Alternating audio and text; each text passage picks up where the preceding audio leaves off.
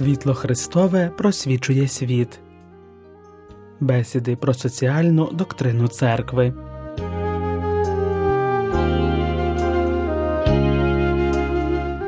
Гортаючи попереднього разу сторінки енцикліки Сотий рік папи Івана Павла II, яку той написав у травні 1991 року з нагоди сторіччя енцикліки Рерум Новарум папи Лева XIII, яка побачила світ 1989 року і була присвячена так званому робітничому питанню, ми зупинилися на тому, як Іван Павло II вказував на те, що фундаментальна помилка соціалізму має антропологічний характер, оскільки розглядає окрему людину як простий елемент.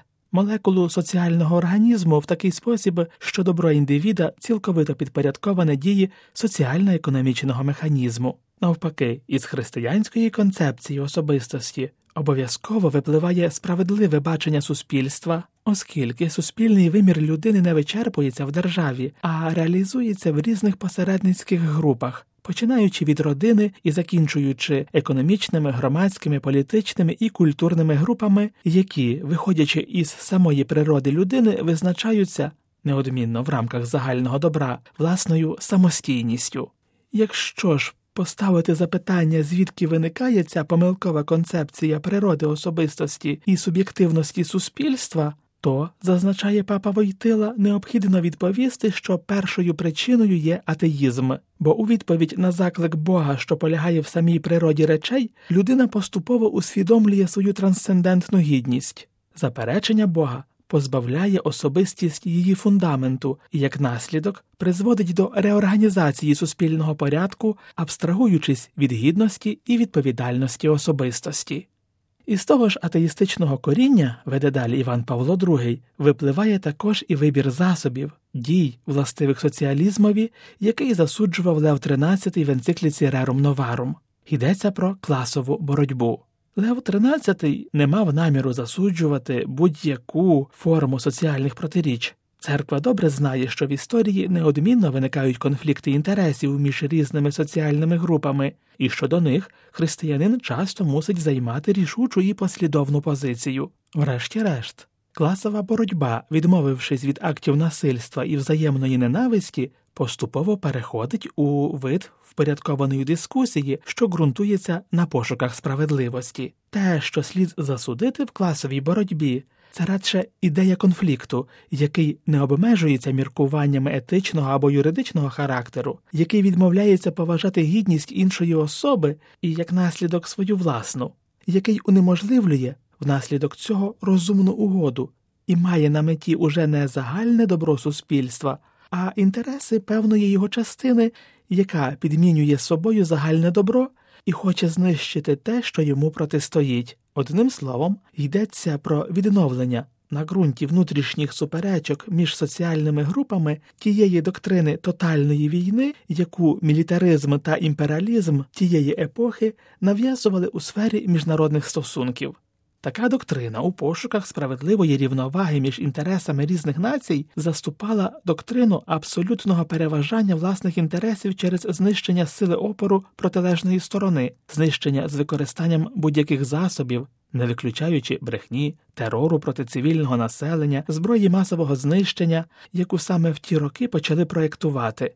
Отже, класова боротьба у марксистському розумінні і мілітаризм мають одні і ті ж корені атеїзм і нехтування людською особою, що призводить до переважання принципу сили над принципом розуму і права. Іван Павло II нагадує, що рером новаром не визнає одержавлення засобів виробництва, яке перетворило б кожного громадянина у деталь шестерневого механізму держави.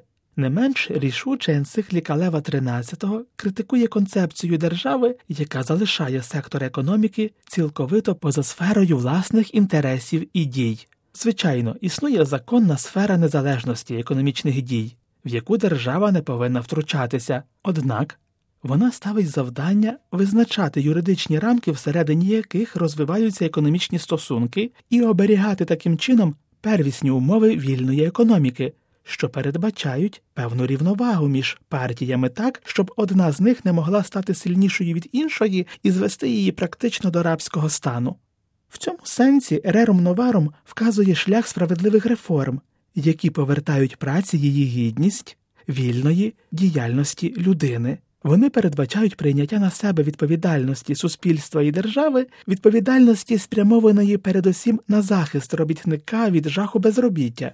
Історично це було перевірено двома схожими способами або економічною політикою, спрямованою на забезпечення врівноваженого зростання і умов повної зайнятості, або ж забезпеченням проти безробіття професійної перекваліфікації, здатної полегшити перехід робітників із галузей, які переживають кризу, в галузі, які розвиваються. Окрім того, суспільство і держава повинні забезпечити такі рівні заробітної плати, які б дозволяли робітникові утримувати себе і свою родину, і в тому числі мати певні заощадження. Усе це вимагає зусиль, аби створити робітникам кращі умови і можливості, щоб їхня праця ставала більш кваліфікованою і продуктивнішою, але вимагає також ретельного контролю і відповідних законодавчих засобів для усунення ганебних явищ експлуатації, особливо на шкоду менш здібним робітникам, іммігрантам або тим, хто опинився по суті поза спільнотою.